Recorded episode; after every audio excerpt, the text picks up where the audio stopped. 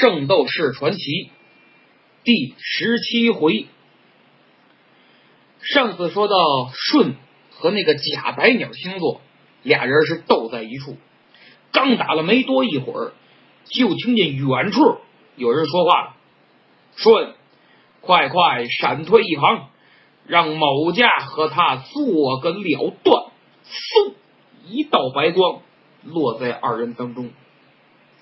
此人一出现，这假白鸟是倒吸一口冷气。哎呀，原来是他！谁呀？我想大家也都猜到了，没错，就是这冰河。顺一看，哎，这有意思，太有意思了。冰河呀，和他站一块儿，简直就是孪生兄弟、双胞胎呀！圣衣、长相、衣服全一样。就是啊，冰河是白，那个是黑。别傻站在那儿，顺，往后站，把他交给我了。以前我就听说有个黑暗圣斗士和我是一模一样，叫做黑暗白鸟座，是黑暗四天王之一，想必就是阁下吧？哟呵，你知道的挺清楚啊。没错，就是大爷我。冰河，你这一来，倒省得我去找你了。咱俩今天就来个了断。太对，咱们就来看看谁是真正的圣斗士。冰河刚说完，这黑暗白鸟座就动手了，打了冰河一个措手不及。冰河一看不好，赶快防御。但这招。黑暗暴风雪，这黑暗白鸟使出这招叫黑暗暴风雪，太厉害了。冰河就觉得一股寒气贯通的浑身上下五脏六腑，紧接着整个身体动不了了，冻僵了。舜一看，完了，完了！冰河是凶多吉少啊，他眼瞅着冰河的身体是变僵硬。表面结了一层厚厚的冰，这冰河成冰雕了。舜心想：不行啊，我得救冰河呀！想到这儿，舜刚要动手，就听见这冰碎裂的声儿，咔吧咔吧咔吧咔吧，哗啦哗啦。原来啊，这冰河表面那层冰碎了，掉了。冰河呀是毫发无损，黑暗白鸟当时就愣那儿，瞪着俩大眼睛，正琢磨呢，哎，怎么回事呢？这顺着自然很高兴，心里一块石头也落了地了。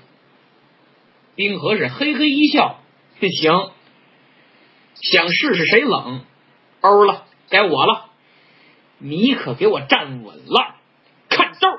话音刚落。一个钻石星辰就过去了，这黑鸟座正发愣呢，一看寒气逼人，冲自己就过来了。哎呀，不好！凌空跃起几丈高，一个后空翻落回地面。冰河一看，哎，不错，躲得挺漂亮啊！哎，你这脚怎么了？这黑鸟顿时觉得左脚疼痛难忍，低头一看，啊！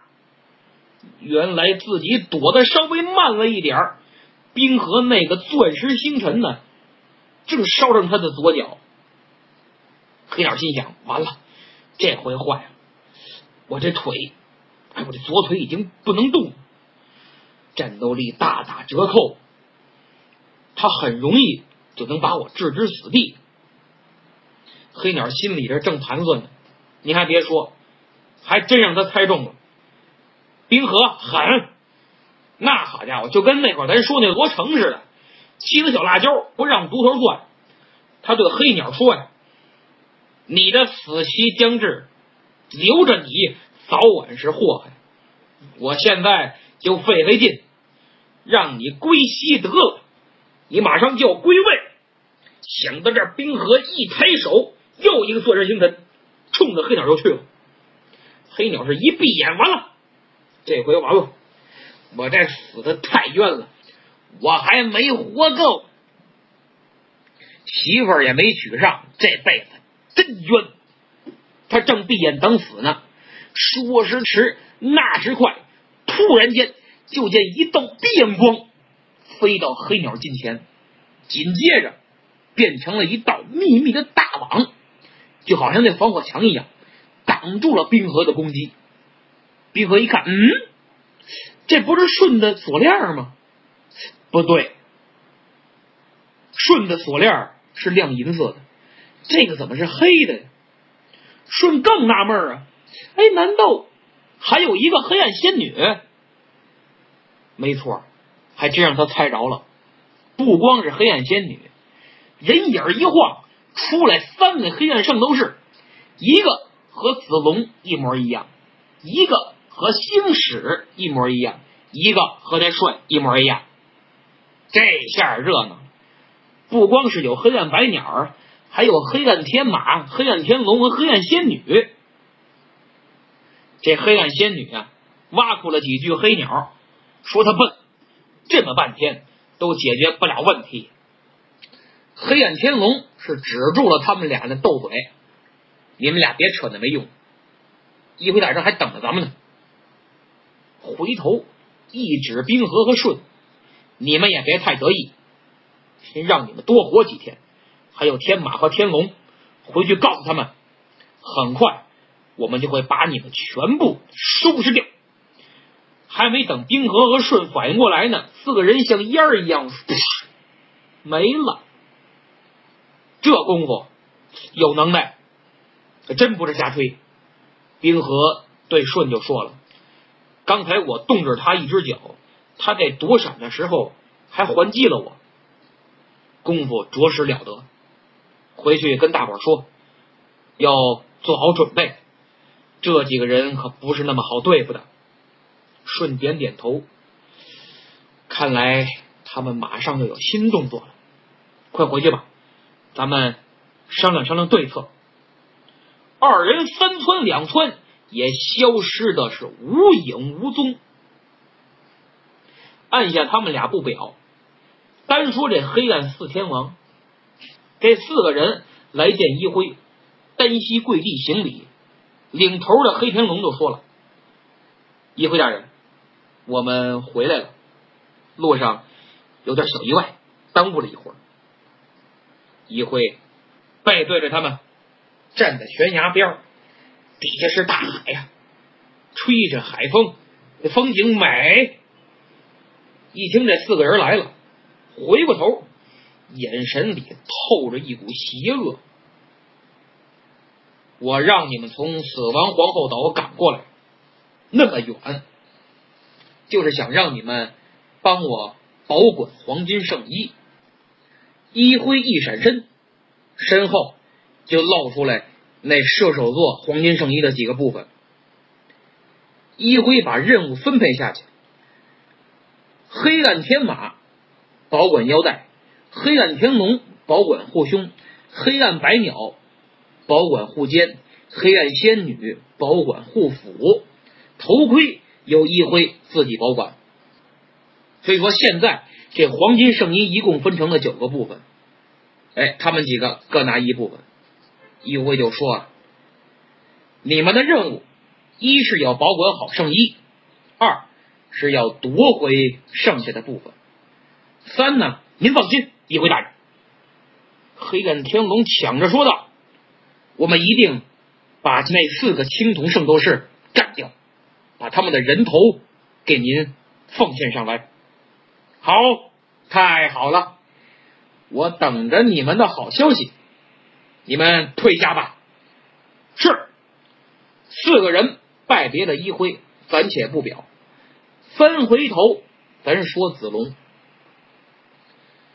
上回书咱们说了，子龙去修圣衣，修自己的圣衣和星矢的圣衣，也就是天龙星座和天马星座的圣衣。去哪儿修呢？咱等等再说。咱先说这子龙此刻身在何处？子龙此刻在哪儿呢？喜马拉雅山脉中国与印度边境上海拔高达六千米的加米尔山岳地带。这里空气极其稀薄，连长期居住高原的藏族人都不敢轻易接近。在他们眼里，这里是恶魔才能居住的地方。子龙怎么受得了啊？那当然了，子龙牛啊，牛气冲天呀！要不人家怎么是圣斗士呢？你要把我搁那儿，那我肯定就完蛋。子龙背着两个大箱子，一个装着天马做圣衣，一个装着自己的天龙做圣衣。本来呀不沉，子龙告别星矢他们的时候呢，是健步如飞，一路上也是用内功乘风而行。日行千里，夜走八百啊，没问题。几天的功夫就从日本跑到这儿，可是到了喜马拉雅山呢，这速度就慢了。为什么呀？还是因为这空气稀薄呀，多少对他都有影响。子龙自己的话说：“哎呦，我这双脚就像灌了铅一样，沉重异常啊。”走着走着。子龙开始觉得不对了，为什么呢？按道理说呀，就快到了呀，可是走了半天，我好像在原地打转，走迷宫一样。这时候，他想起了老师说的话，什么话呀？三天前，他回五老峰看望了一下自己的授业老恩师，打擂的时候。那春丽不是哭着就对对子龙说吗？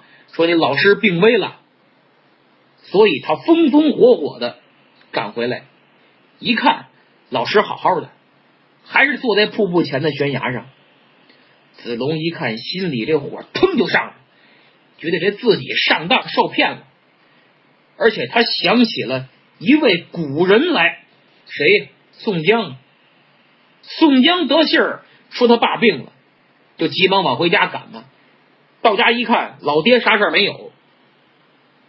这子龙气的，但是他不敢发火啊，就带着埋怨的口气问老师：“我听春丽说您病危，我非常担心，不知您的病已痊愈了没有？